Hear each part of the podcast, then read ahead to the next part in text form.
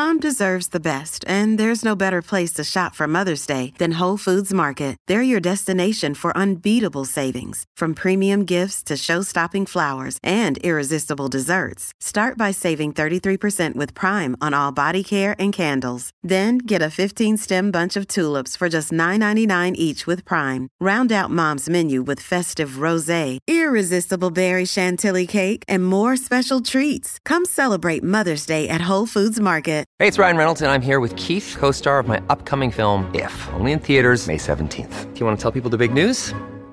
All right, I'll do it. Sign up now and you'll get unlimited for $15 a month and six months of Paramount Plus Essential Plan on us. Mintmobile.com slash switch. Upfront payment of $45 equivalent to $15 per month. Unlimited over 40 gigabytes per month. Face lower speeds. Videos at 480p. Active Mint customers by 531.24 get six months of Paramount Plus Essential Plan. Auto renews after six months. Offer ends May 31st, 2024. Separate Paramount Plus registration required. Terms and conditions apply if rated PG.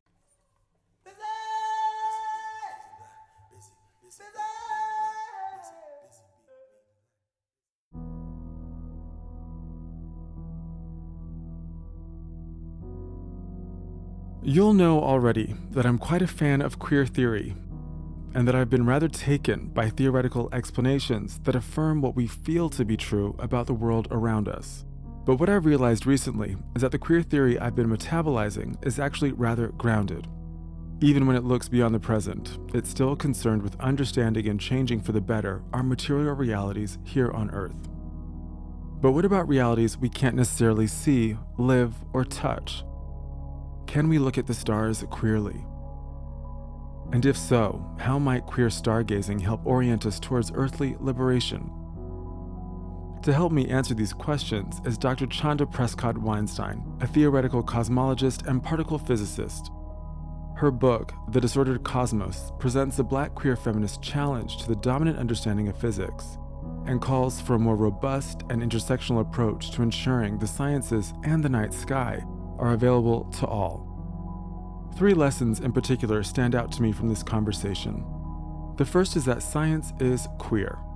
If we understand queerness as a refusal to aspire to the norm, then the insatiable curiosity that queerness demands is well suited to a science like physics. Indeed, physics is perhaps the most difficult and ever changing of the sciences, and physics is us. The second lesson is personal. Ahead of my conversation with Chanda, I told her I was feeling nervous. I'm not a quote unquote scientist. Do I have what it takes to hold space for her enchantment with something I don't fully understand? Chanda assured me that I don't have to pass a physics test to understand what lights her up or to read her book. And so I was reminded of something Mary Oliver wrote The touch of our separate excitements is another of the gifts of our life together.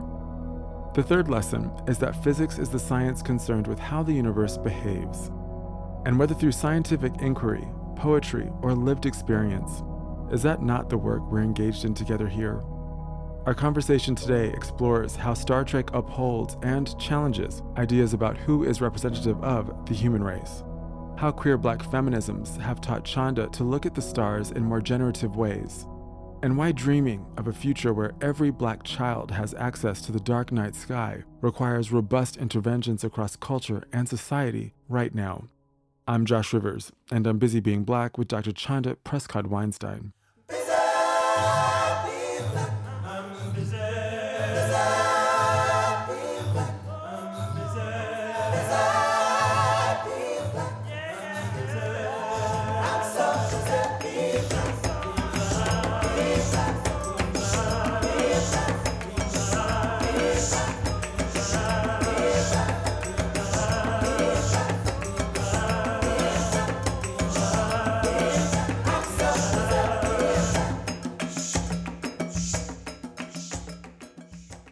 Dr. Chanda Prescod Weinstein, thank you so much for accepting this invitation to be in conversation with me and Busy Being Black listeners. I'm really honored to have you here. Thank you for having me. To open the show, I normally ask all of my guests the same question How's your heart? Or that feels like such a, a, a I don't know, I'm sure it's a big question every day in whatever time. I'm I was really uh, crying pretty hard yesterday when I saw the news about the PrEP ruling in Texas, mm. um, which I guess timestamps when we're doing this recording. Um, I'm old enough that I lived through a lot of the 80s and I watched people die um, uh, from from complications associated with AIDS. Um, and even like you know, I know that language, which I, I'm I think that shows my age in a way. Um, and the thought of people dying like that again, totally unnecessarily. Um, so anything anyway, I think my my heart is there I I will also say that I've been kind of amused by um post colonial Twitter's reaction to the news about um, the Queen today. So I guess it's, it's giving my heart a little bit of levity as as um someone of, of Caribbean descent, and um, I spent part of my childhood in an Irish and Caribbean neighborhood in London, in, in Kilburn, in London. So my heart is warm with them. yeah, I um I got the New York Times notification um, this afternoon. And my initial response was huzzah. you know? yes. um, well, for you as an Irish person, I'm sure, right? Like, like, and as a Black American, right? Like that, you know, that yeah. I that I that I hold those two histories in my body, mm. um, and and that genealogy as well. Um, and I'm a staunch uh, abolitionist. Um, I think the monarchy is an absolute joke and a, a, violence that continues. But it's just, it's so weird to be like a queer black man in the UK who is black American, but also like Irish British. And, and to be among and continuing to come of age in a country that is really so beside itself with cognitive dissonance and with ignorance and this lavish and kind of almost rabid um, support that British people tend to to lavish on the the monarchy is is is it's infuriating sometimes. And so moments like today, I felt a little guilty, but I was like, good. I hope that I hope this is an opportunity for us also to talk about the ravages of the monarchy. I definitely, I think I went back to um in my brain to some of the great footage we saw of how uh, Scottish people responded to Margaret Thatcher's passing. and I actually think I'm just going to look some of that video up because um, I I I love that part of the Isles. yeah, the, I think the Scots are quite funny. yes. Um, I, have been thinking a lot about how to begin this conversation, and it's always the the part of convening these conversations that troubles me the most. Like, how do how do we after the how's your heart question, how do we launch into what can be a very numinous and tender and rigorous conversation? But I've been finding myself increasingly noticing my enchantment. And just to give you a really recent example, um, I, I go to the gym most mornings and I have to walk along the River Wensum, and the River Wensum kind of winds through Norwich. It's a beautiful river, and and on my route, I get to see um, geese and swans and cygnets from spring right through to fall. And I, for some reason, this year I noticed it more than others. And the other day I saw these cygnets and their gray is turning into white and they're waddling into the river and they're actually bigger than their parents. And I just stood there and I was like, and they were flapping their wings and I was like, oh my God, they're so huge. And they were just little babies before and I was so enchanted and just kind of like skipped along to the gym. I'm curious about what's enchanting you at the moment. Well, so I guess another timestamp for for today. Uh, we are recording on Star Trek Day. What's so Star Trek Day? Star Trek premiered 56 years ago today, in in 1966. Um, and so uh, on NBC Color TV. Hmm. And um, I'm like a Star Trek convention attending nerd. I actually just came back from the convention a week and a half ago. Fantastic. Um, so I I've actually, you know, it's always like this big emotional come down from being in the bubble that is the convention space and the way that that convention brings together people who have um, certain sets of principles. It's a very um, an increasingly queer space, but I think it's always like for me, it's a pride event, and um, you know, one of the ways that I I deal with that or I'm dealing with at this time is that I'm rewatching um episodes and um I've been rewatching Star Trek Discovery, one of the newer shows, um, which has the first Black woman lead in in Star Trek history, Sonequa Martin Green, and I just love Sonequa so much. There are lots of like critical comments that I could make about the pacing of the writing in the show, and um, I think it's lord laden with corporate burdens from its Paramount parents um, in ways that um, are unfair to Michael Burnham, the character that Sonequa plays. But first of all, I love that we have like a black woman named Michael. Like I yes. love kind of the, the gender play inherent to it. Um, and I think th- on this watch in particular, I'm appreciating the performances of the actors. I feel really enchanted by that. I feel even like Wilson Cruz, um, you know, who is an Afro Latino um performer who was like maybe the first queer person of color I ever saw on television and when he um played Ricky on My So-Called Life. Yeah. Oh um gosh, yeah. and he was one of the first like actors of color to come out as as queer in in a very a public way. I'm seeing him and Anthony Rapp have this beautiful gay ass love story um in space. Um there are moments when like they gave Wilson a terrible wig for one scene and the acting is so good that for a second you forget about the wig. And there's something like I will just say there's something enchanting about having that ability. yeah. yeah. I, I thought Star Trek Discovery, I think Star Trek Discovery was tremendous. Um, I too loved um love Sonequa and um her questionable wigs too. Um we could just like I I there was actually a question about this during the convention. Um I, there was a fan question to the panel that Wilson and Sonequa were on that actually unfortunately one of the white actors hijacked in like a not great way. Um but it's very clear from what both Wilson and Sonequa said, look at me talking to them like I really know them. I'm mutuals with As Wilson on that's Twitter. That's how Dr. Jafari Allen would. would, so that, that's true. I'm just there's a disco ball between us. That's that's, that's what I will say. um, but they talked. I think that the actors have advocated for the the black the phys, the black physicality of the characters to be allowed to live in in the show. And that that has been part of the ongoing story is um you know for the last season um Sonequa Martin Green Michael Burnham was in braids. And that was I think a very intentional choice on Sonequa's part that she advocated for. Right. We all have many of us have a Star Trek story. We know why we're enchanted by Star Trek or why it means something to us. What's that story for you? I think Star Trek is an interesting intellectual playground.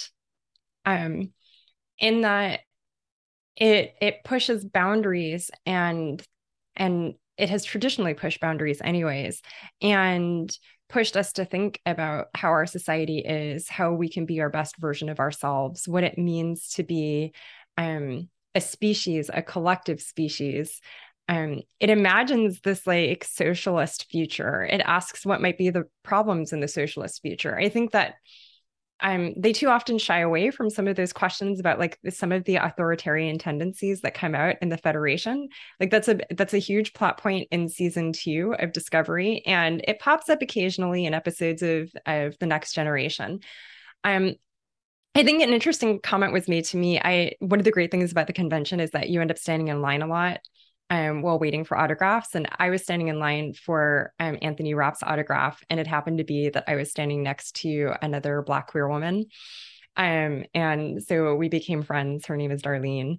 And um, she was telling me that there are like three categories of people who come to the convention and so part of it is figuring out like which category someone is in and one of those categories are people who believe in the humanist vision of the show and who are very attracted to that and um, so I think I fall in that category. I know that there are also, um, you know, there are, are, military people who come to the convention because for them they're attracted to like kind of the military narratives, and I find the show to be kind of an interesting challenge to me to think about, well, what would I want? Like maybe Starfleet isn't what I want, but I'm glad that the show's got me thinking about that.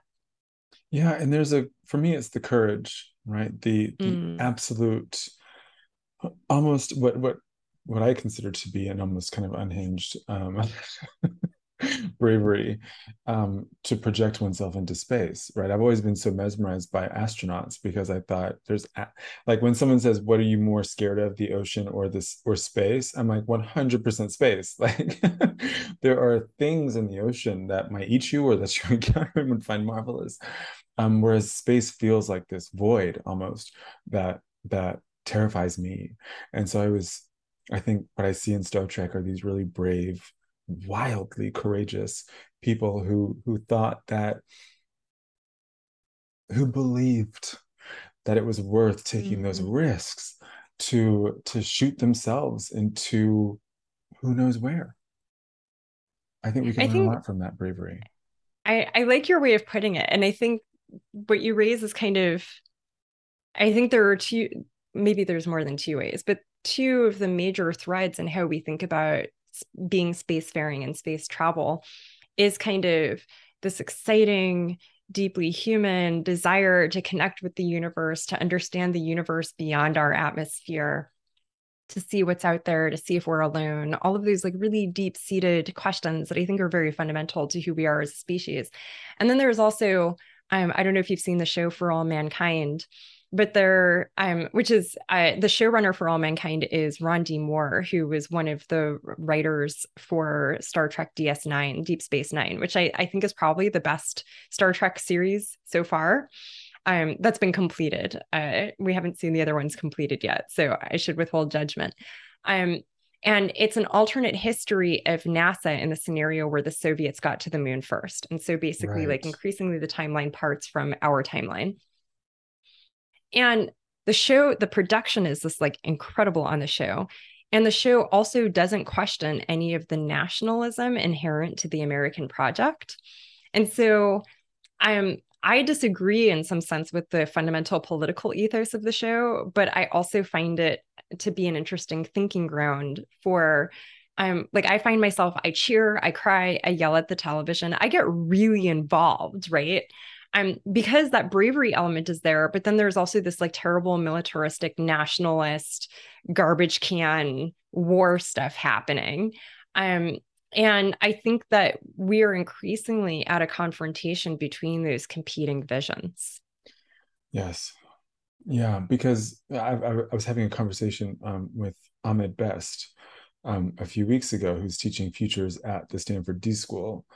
And talking about how projecting ourselves and, and again with Zinzi Meinert a few months ago about this when black people project ourselves into the future to do so is also an act of bravery. And so there seems to also be um, to your point about and our point rather about the bravery that the there's a link there to the projection of ourselves into space which is technically i guess into the past right? If everything is coming at us from the past do i, do I have that right?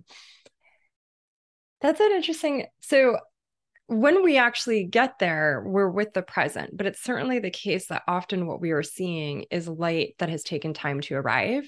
So often what we are seeing is is somewhat in the past. Like the sun don't look at the sun directly. But if you Please. were to look at the sun directly, you're looking at it eight minutes ago. Don't look at the sun directly, though. yes. okay, fine. So there's that threat. There's we're kind of we're brave enough as Black people not only to project ourselves into the future, but to pr- protect ourselves into space. I guess you know I'm sitting here, and if this were a show, I might actually pick things up and show them to you. But I have like I have a photo of Sonequa Martin Green and I together that she has signed. I have a photo of Nichelle Nichols um, as Uhura um, and I have also a, a, an Uhura Barbie, and both the photo and the um, Barbie box are signed um, by Nichelle Nichols.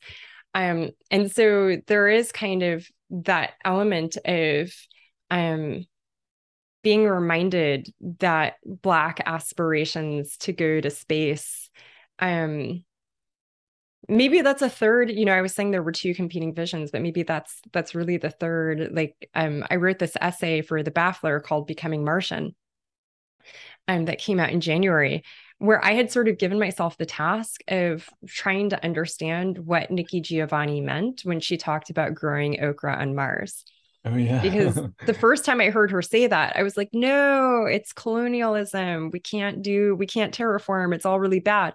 And I was like, but obviously Nikki Giovanni doesn't mean that. So I had to give myself the challenge of what does Nikki Giovanni mean? Um, what what is this this black vision and so i went through her poetry went through her writing where she i went through interviews where she talks about um you know if you want to understand what the journey to mars is like then ask the descendants of people who survived the middle passage. Um and and and what does she mean by that? Because i can't take anything in its simplest interpretation coming from nikki giovanni. Um so i do think that that that's an important element and that's one of the reasons why for whatever complaints i might have about discovery i still look at discovery and i see a, a, a black woman named michael talking her shit in space Yeah. like and you and you helped me figure out the point I was trying to make, which was that this conversation with Ahmed, and indeed, a, which reflects a kind of broader conversation going on about the future and about space, is that we don't also bring with us the more problematic aspects. You know, these these identities we fashioned under duress, um, these lessons that we've learned, these habits that we've picked up, um, that we also run the risk of projecting ourselves into space into a future only understanding ourselves as we are now and Mm. not as who we could be. I think something that I've been thinking about a lot the last few days is there was one episode. Sorry, I'm I'm clearly like very mentally still in my Star Trek space. Please, I'm enjoying this a lot. there was one episode in season two of Discovery called The Sound of Thunder. I'm pretty sure that's the name of it. I think it's season two, episode six, where um there is uh what alien to us um species called the Kelpians. And so there's one Kel one Kelpian in all of Starfleet, and he is um an officer on board the ship Discovery with with Michael, um, named Saru. And he is going home to his planet for the first time. And there are all these like complicated questions. It turns out that his species has been subjugated by another species on the planet and that his species doesn't really know that they have been subjugated, that they've been lied to about when their end of life comes. Um, and I, the person that he takes with him to the planet to introduce the idea of like aliens exist um, is Michael Burnham. And I think this time watching it, I was really struck by what's interesting about the scenario is that um the first alien that these Kelpians are going to see, the first human alien that they're going to see is this black woman with natural hair. oh gosh, yeah. and how that moment by itself is unusual in in the history of science fiction on on film and television where another species first contact on their planet with humans is with a black person first You know what? You've kind of just blown my mind because I totally missed that part. Like I remember that episode; it was so emotional. um, yes but I totally, and that speaks to the the the universe of my mind almost, right? That even if I'm watching a piece of science fiction, and I won't be alone in this, of course, but even if I'm watching a piece of science science fiction, it would never have occurred to me that those aliens on that planet hadn't met a white person first, or else didn't know that white people were the kind of quote unquote dominant species, as it were, um, on planet Earth. Yeah, I think I was I was Wow. struck by that partly because I was thinking, you know, one thing about the Kelpians is that they're all the same color. They're not one of the species that has color diversity. Like we see some color diversity in a lot of other species, like the Vulcans are color diverse. Um, uh, Klingons are are co- somewhat color diverse, um, and we see that throughout the Star Trek universe. But in this particular case, all the Kelpians are this kind of like peach pink color. Um, and so I was looking at this from the perspective of Saru's sister, who is seeing this alien for the first time. And for all she knows, all humans are um, that beautiful brown. All humans have that kinky, coily hair. Like that, that that is what the norm is. Um, and I think it tell it says something about the viewers and the the version of the the cosmic moment that we live in. That I had to see that episode twice before I had that thought. Right. Yes. I mean, you know, Bob Marley, like uh, mental slavery. Like you're just like, even I had to, I didn't understand the story I was watching because I was so used to another story. I know. I love yeah. Sonequa. I just like I love her as like the embodiment for that moment for me. Yeah, me too. Because she has those things that we want, right? That that are the best of the human, right? This and I keep referring to bravery because maybe it's something I'm trying to cultivate more of in my life and in myself, that I might be braver in, in how I move through the world. A bravery I think that you have as well, right? This persistent um, speaking truth to power to power and at great personal risk um, i'm thinking of what you know the the provenance of this conversation is um, the images returned to us from jwst and i was like every like many people that i did not know there was this work even going on until twitter became a light um, saying that you know in two days from now on tuesday we're getting these images from the from the hashtag jwst and i don't know if it's because i've curated my twitter feed very beautifully and very purposefully but one of the first articles i saw was that we're not calling it the james webb uh, telescope. We're calling it the just wonderful space telescope. And so i read the article and it turns out that you had led this charge to call attention to the fact that nasa had named um, a, this important generation defining telescope after someone who had participated or allegedly participated in um, the lavender scare. Um, and for listeners who don't know might you explain the lavender lavender scare? Yeah, so um, this was in parallel with the Red Scare and endeavor at, within the federal government to find um, you know, so-called homosexuals and other uh, quote sexual deviants and and fire them and remove them from from federal service. And um, so James Webb, the the namesake for the telescope, was involved in some of the initial discussions about this as an intermediary between um, the White House and um, the Senate when he was Undersecretary of State, so when he was at the State Department. And then he eventually went on to become the NASA administrator who led NASA during the Apollo era and on the Apollo missions. And during that time, um, the lavender scare continued, he would have been the person at the top of the hierarchy who was responsible for making sure that all policies were implemented. And specifically, there was one NASA employee named Clifford Norton who was arrested by the police for suspected homosexual activity. And then um, he was picked up from the police station by NASA security and he was extrajudicially interrogated by NASA security and subsequently fired. And the reason that we know the story is that Norton eventually sued NASA over, over this incident. Um, it wasn't until the 1980s that these um, anti-LGBTQ plus policies stopped being um, seriously enforced, and then they weren't fully totally repealed until Barack Obama was president. So people might think like, oh, this is like a, really old story, but this is one. Um, I mean, the past always lives with us, but this is one that is also relatively recent history um, on paper, anyway. Um, so the decision to name this new what are, is called within the NASA community Great Observatory, so the replacement really for Hubble, um, after James Webb was made by um, George W. Bush's NASA administrator Sean O'Keefe. He made it behind closed doors by himself. And when asked about it, he said it was because um, James Webb was also a non scientist who had led NASA, which I don't know. I wouldn't advertise that, but okay. fair point. but it was like a very classic example of I named it after a white dude who reminded me of myself. It's like yeah. totally narcissistic, really.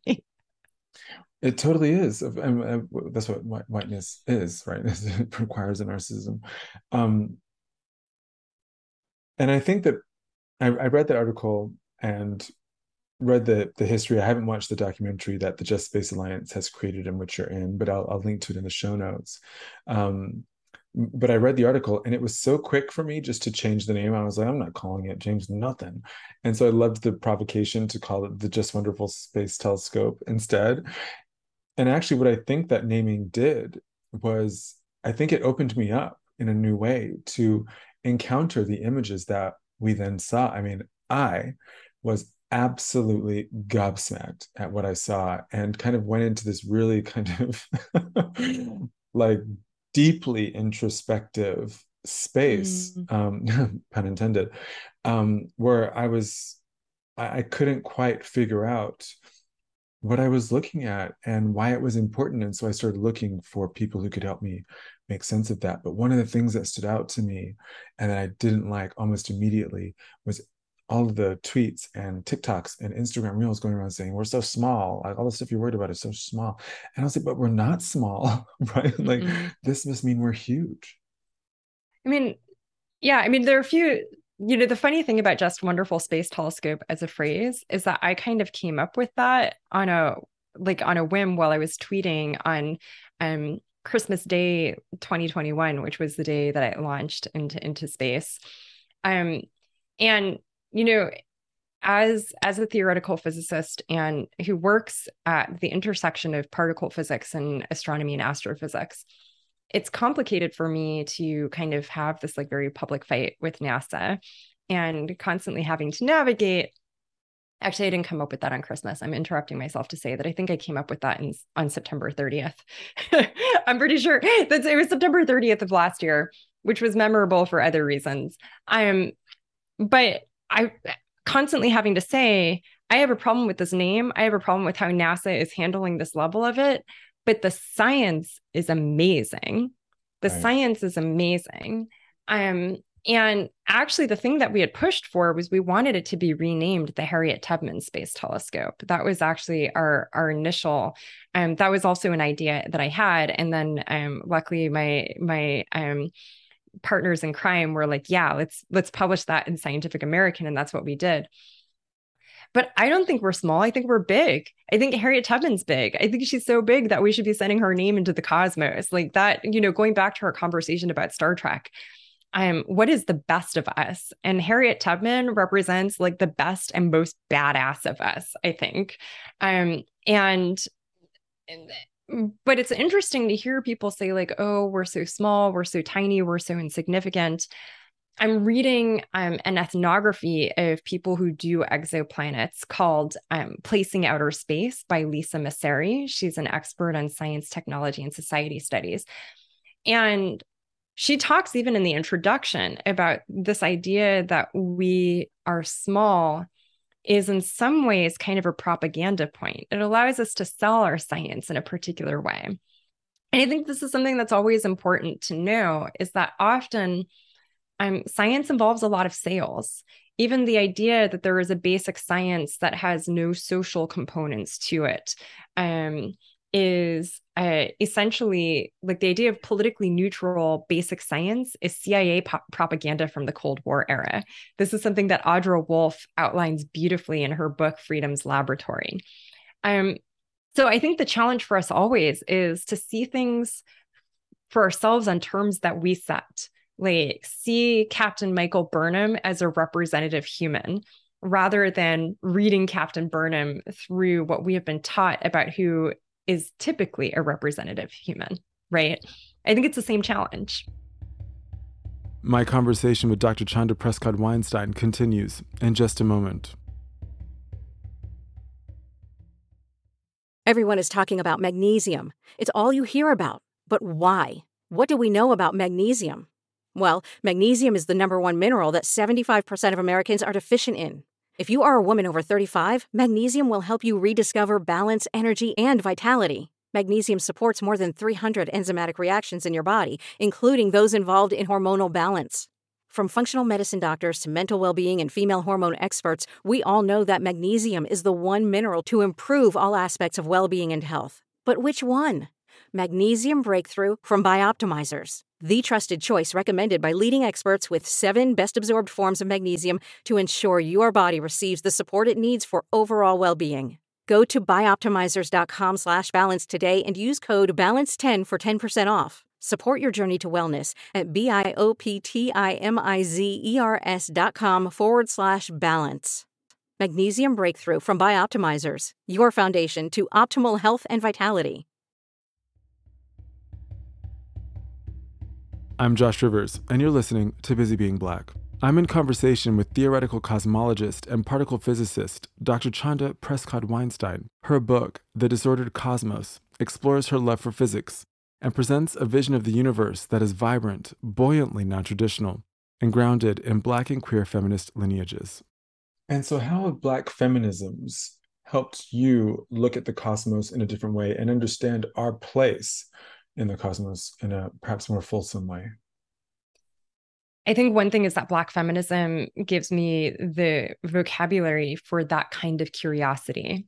I think that often curiosity is not a word that is is used when talking about Black feminism, but I think it should be. I think that's part of my work as, as a Black feminist physicist is to broaden our sensibility about what curiosity means on the physics side and to understand that Black feminism actually supports that kind of curiosity, which is to ask ourselves these questions of um, what would it mean for me to look at the cosmos through my own lens rather through than through a lens that has been handed to me by the social structures around me? Um you know the very first jwst image that we got um was what we call a deep field image and this was the one that um, they let Pre- president biden announce which I get the political Im- impulse there, but I will just say I don't think it was the best way to introduce the public to it that image was like incredible. Like I wept. Um, it has a ton of gravitational lensing. It has maybe the oldest galaxy that we've ever seen in it. And the galaxy is so old that it may have totally messed up our models of how galaxies form because a galaxy like that shouldn't exist at that age. So right. it's it that one image is maybe causing us to radically revise our understanding of how we got here, how the universe got to this point in time. It is a a phenomenal image. And so I just want people to look at it with the curiosity of what would it mean to think about this using a language that I develop for myself, that my community develops for itself, not the one that we are handed by people who have a particular set of social alignments and political alignments. And that's not to say that the laws of physics are going to be different, but it may be that the spiritual experience of engaging with that image is different. Um, and so I think Black feminism, and specifically, I want to name Black queer feminism, um, calls on us to question what we have been told. And that is a deeply scientific impulse. Mm, because you, you write in the book a lot about you know, your work as a physicist being one of noticing patterns right and then and, and then you kind of very beautifully explicate like all these patterns that then impact not only your lived experience as a black queer agender um, woman but also as a Black queer agender, um, physicist, feminist physicist as well, trying to make sure that all Black children have access to the night sky. Yeah, I think, you know, the funny thing about a book, I had a conversation with Imani Perry about this, and she was like, Look, you write and publish a book to find out what book you wish you had written and published. right. Because, like, by the time the book comes out, you have moved. Right. So mm-hmm. I wrote The Disordered Cosmos I wrote the first draft in 20 um in 2018, I think. Um, I guess actually in 2019. God, it seems like a bajillion years ago. And it's time has done this that, crazy thing actually over the course of the pandemic. Like yes. it slowed down, but also expanded. A, I've heard that way. that's actually a trauma reaction, like psychologically. Like oh. our inability to perceive time in the way that we did before is actually related to our brain trying to reckon with the trauma of the pandemic. Wow. So I just I and I am someone who was already living with PTSD going into it. So I totally acknowledge that my PTSD is just like been pushed. The buttons are just getting pushed in all the different ways. Um but I think I so I will just say I was not well read on queer theory when I wrote the book. I would still say that I'm not particularly well read on queer theory. That's something that I am actively endeavoring to rectify. I'm and part of it is related to you aging as a queer person. I just turned 40 a few weeks ago. And thank you. And I'm you know, I think when I was younger, it felt like there was all this possibility of writing queerness into my life. Like when my wife and I got married, um, that there was this going to be this like fundamental, inherent, like very public queerness to my life. And then we got divorced and that fell away in in a way, right? I'm I ended up I'm married to a man. I'm a Republican's uh, worst nightmare. I'm by the time we die, he will no longer be straight. I'm just working on it. like I just I don't believe in straightness. Like ideologically, I. I. just yeah. I don't believe in it. Um, and and he's cool with that. We're working, but I and I think having those conversations about like how that was socially constructed for him and and and what that means, right? Um, but then trying to figure out what does that mean for me as a queer person if the rest of my life is spent in a relationship with a man. Um, and so obviously some of that is me working through the biphobia that that I have been taught and is is built into our communities.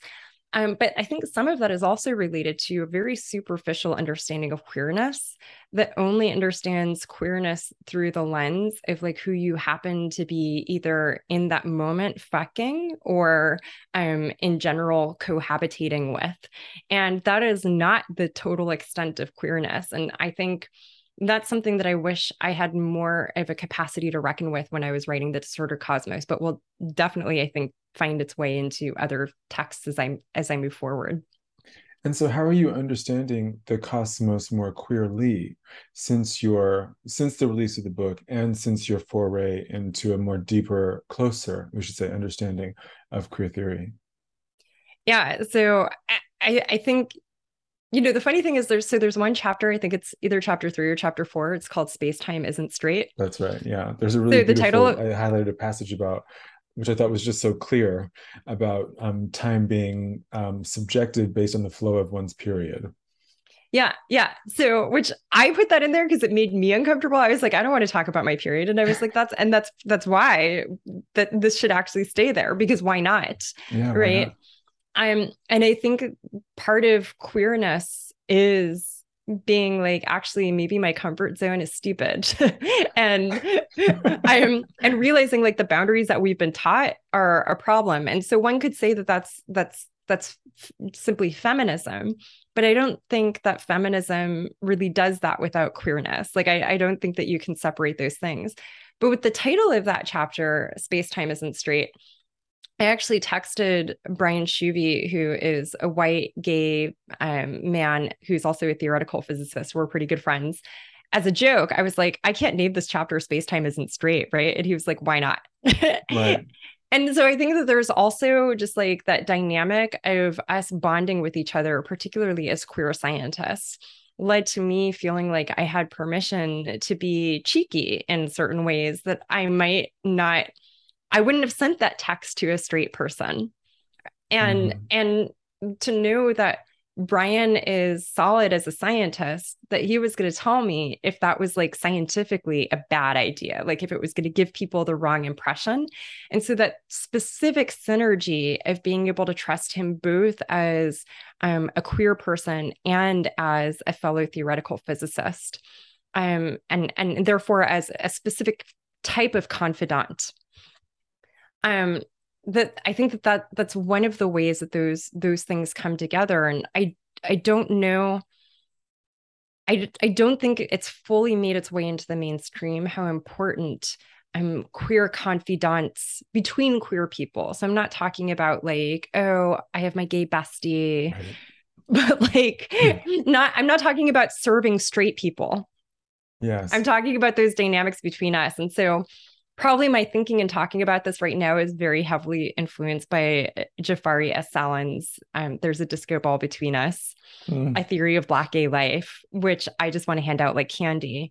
Um, because he writes that into the book, even in the decision that he made to use first names. That's right because I said I didn't feel like I should be able to call him Jafari, and he was like, "If I call Audre Lorde Audre, you can call me Jafari." it would be pretty pretty wild, not beyond the realm of possibility with academics for him to right. be a little bit hypocritical on that. Yeah. But it's so nice that he's not like that kind of person. um, I want to speaking of of queer theory. Um, as you can see on my neck, I have um, quare Q U A R E. And when Busy Being Black started four years ago, the tagline was um, living in the fullness of our queer Black lives.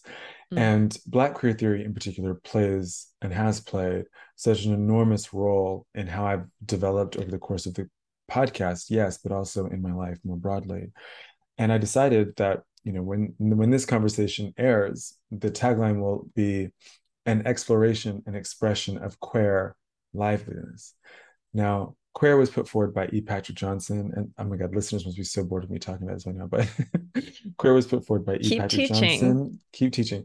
In 2002, in his essay, "Quare Studies were almost everything I learned about queer studies. I learned from my grandmother," and he puts forward quare as a very specific word to talk about the very specific experiences of queer Black and Brown people, those who are particularly attuned to the deeply necessary political education we need to have if we're going to survive and create the futures we want. So you open Disordered Cosmos, and if this is a reach and doesn't make any sense, just tell me. But your first chapter in the Disordered Cosmos is called I Love Quarks. And so quarks, as I understand them, are these building blocks for other things. I'm not a scientist. but That's they're, fair. They're like a building blocky thing that makes other things possible, right? And so I saw this parallel or this connection to queerness as well, right? That Black and Brown queer people, Latinx, Asian, of the African diaspora, of the West Indian Irish diaspora, we are and continue to be foundational not only to theory but to our understanding of space in the cosmos to our understanding of what great conversations can can feel like and to what a new future could look like. And so i don't know do you do you see a parallel there too? Am i am i trying to make meaning of a thing? You know um, I think the thing that jumps out at me is the the expression of creativity within the context of um, the colonial English language, um, which I'm thinking. So the word quark comes from James Joyce's Ulysses, right? And um, I have I have done my my trip to Dublin and to to James Joyce House, and I'm I, I, think of the significance of Irish cultural struggle in the context of English and in the context of, of British colonialism. Um, and, and similarly, um, those of us a- across the Americas and now really across the world who are descended from those who were kidnapped from Africa or people who may um, have descent on both sides. Uh, uh, for example, people with Irish heritage um, who are also of, of African, um, like Caribbean and American heritage. Um, that I think a lot about that um, Adrienne Rich line, Adrienne Rich line um, this is the oppressor's language, yet I need it to talk to you. Mm-hmm. And yes, that, that, that that's part of the work that E. Patrick Johnson is doing, right? Which is like, what is a word for us and by us that is also in the context of this language that we share with these people who often don't think of us or don't care to think of us. Um, and that similarly, James Joyce was just a king of, um, you know, playing with language and so I I do see I like I'm just still even just thinking about where the words came from. I think that there is already that piece. Um and then I, you know, the so you described quarks as like these building block things, which I really like. So specifically, um, neutrons and um, protons are made from quarks, right? So um, electrons are a little bit different. They're actually they don't you can't break them into smaller pieces but you can break protons and neutrons into smaller pieces and this is what quarks are. So i think that was a beautiful summary okay, that they're and this is actually i think how i described them in my ted talk um, was that they were fundamental building blocks in in in the universe.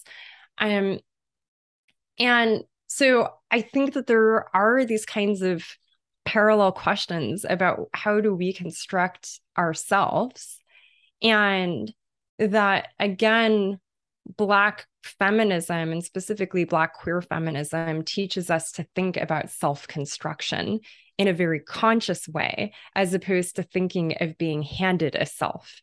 And I think queerness fights the idea of being handed a self. Mm-hmm. Um, I think that, you know, those of us who are gender deviant, gender variant, gender dropouts, that we are refusing the self that we were handed and articulating ourselves for ourselves.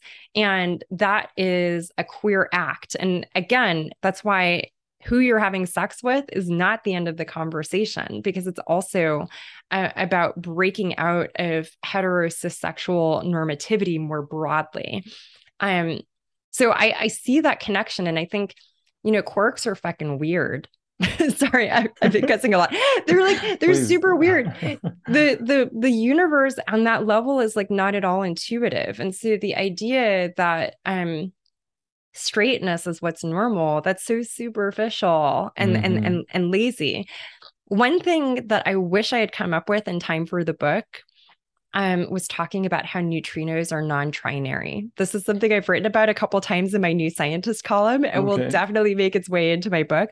But neutrinos will just randomly turn into another type of neutrino, like while they're traveling. Neutrinos are they're they're strange little creatures. They're very hard to catch bananas make them. So they just like naturally from um, the breakdown of potassium in bananas there are neutrinos just like flying out of your banana.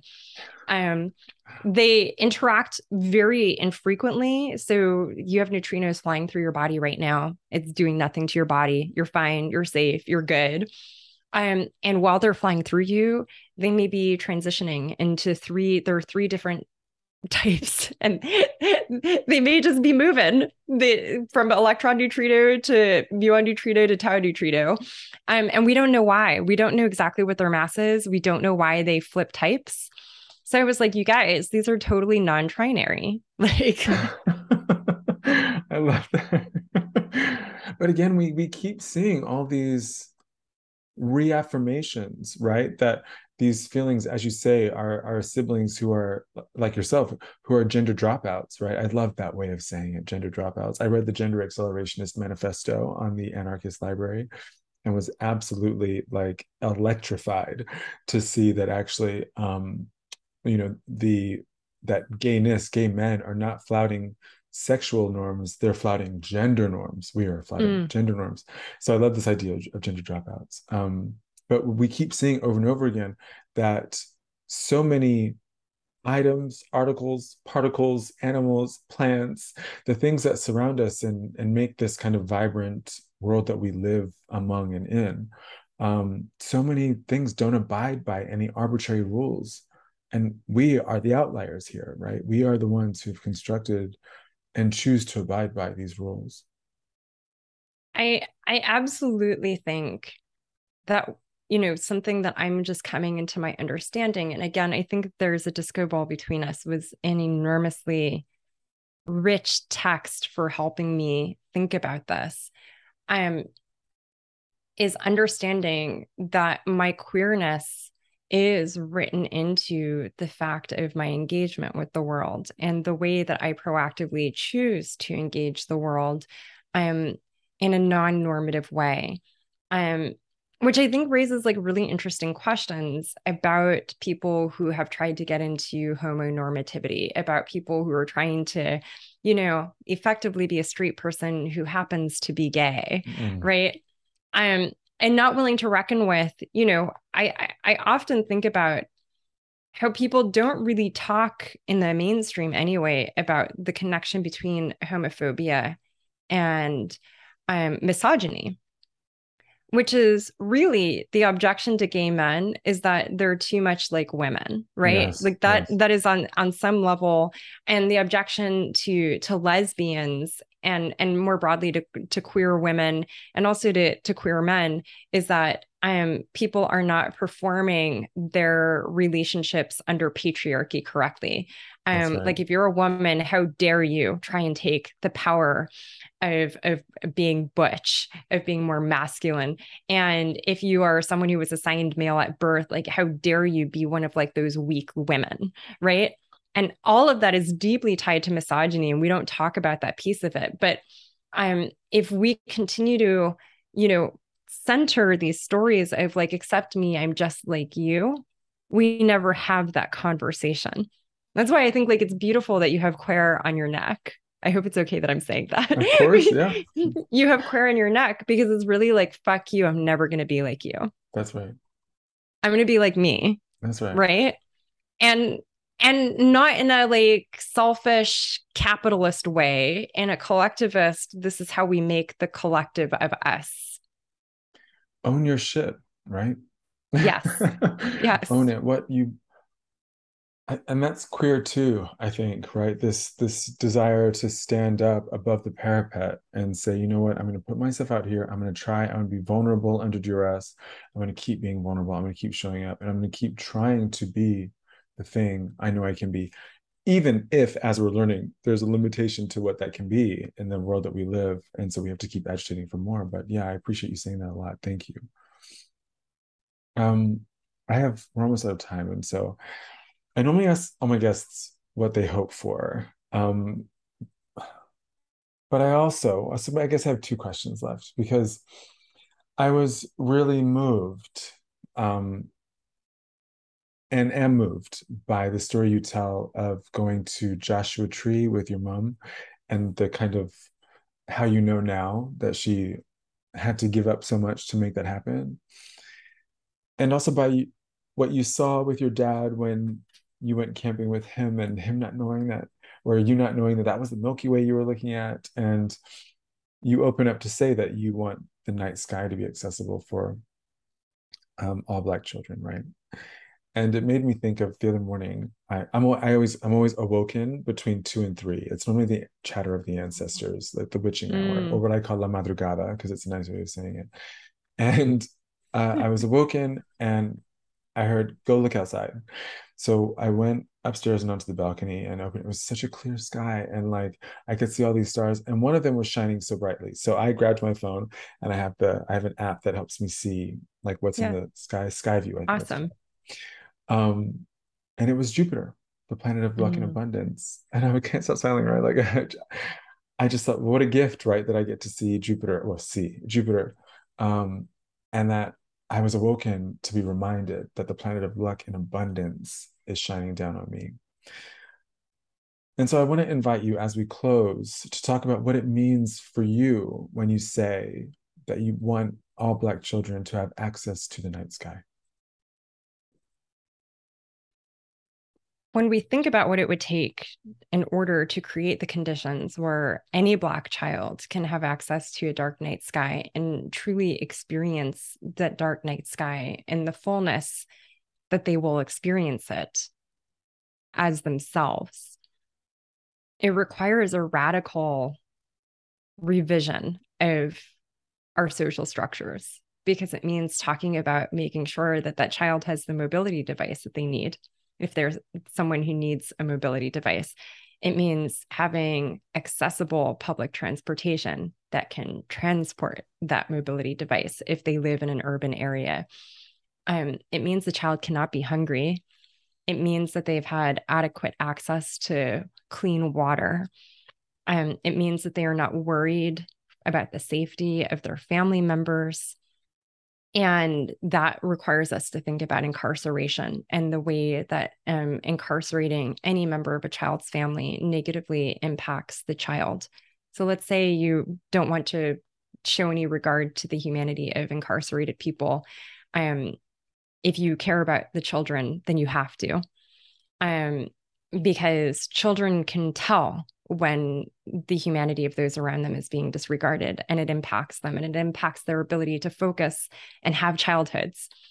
So there are so many different things. I'm and you know, I'm not just thinking only about black children, although for me as someone who once was a black child, that is a thinking space for me.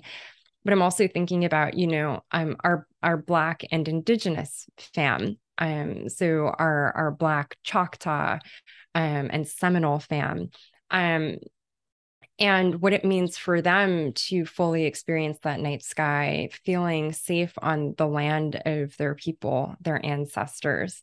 Um, it just that one thing can really make us think about what does what needs to be different. Yeah, I'm thinking about awe because what you've just illust spoken to there, what you've just spoken to there, sometimes looking up into the night sky is is a singular individual thing, right? Like so many of us might be alone when, when we're looking into the sky. And in doing so, we may forget or not think about the fact that we're actually one of billions looking at the night sky. And that yeah i don't know that that feels really profound to me like and, And we- re- reveals that to us too that it ignited this conversation where all of us were going what does this mean And we co create that night sky experience, right? Like urban lighting policy affects what part of the li- night sky that you can see. Um, it matters that um, Elon Musk and Jeff Bezos don't have to get many people's permission before they launch tens of thousands of satellites um, into the sky that are shifting what happens when you look through a telescope from the ground. Um, so we may at any given moment feel like we're alone when we are looking at the night sky, but the night sky that we are looking at has been collectively produced um, by a series of community and sometimes um, individual choices or the community that has been able to dominate those decisions is too small. And so I think, you know, the night sky that we look at is in part produced by capitalism. So to go to your maybe to your question about asking people what, you know, what do they hope for? Um, I I want to be done with capitalism. I think it's it's it's bad for us. It's bad for every other species. Um, and I want to be done with it in a way that um invests in caring and not killing, as the global women's strike puts it.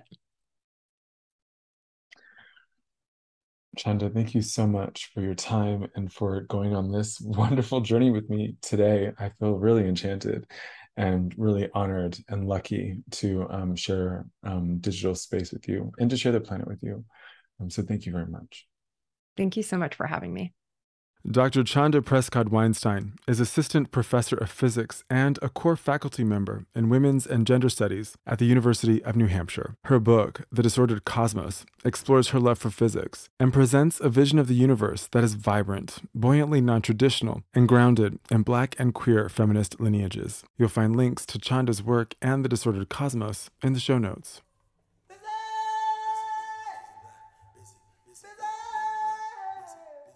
Busy Being Black is an exploration and expression of queer liveliness. And my guests are those who have learned to live, love, and thrive at the intersection of their identities. Your support of the show means the world. Please leave a rating and a review and share these conversations far and wide as we continue to work towards futures worthy of us all. My hope is that as many of you as possible understand Busy Being Black as a soft, tender, and intellectually rigorous place for you all to land. Thank you to my friend Lazarus Lynch for creating the ancestral and enlivening Busy Being Black theme music.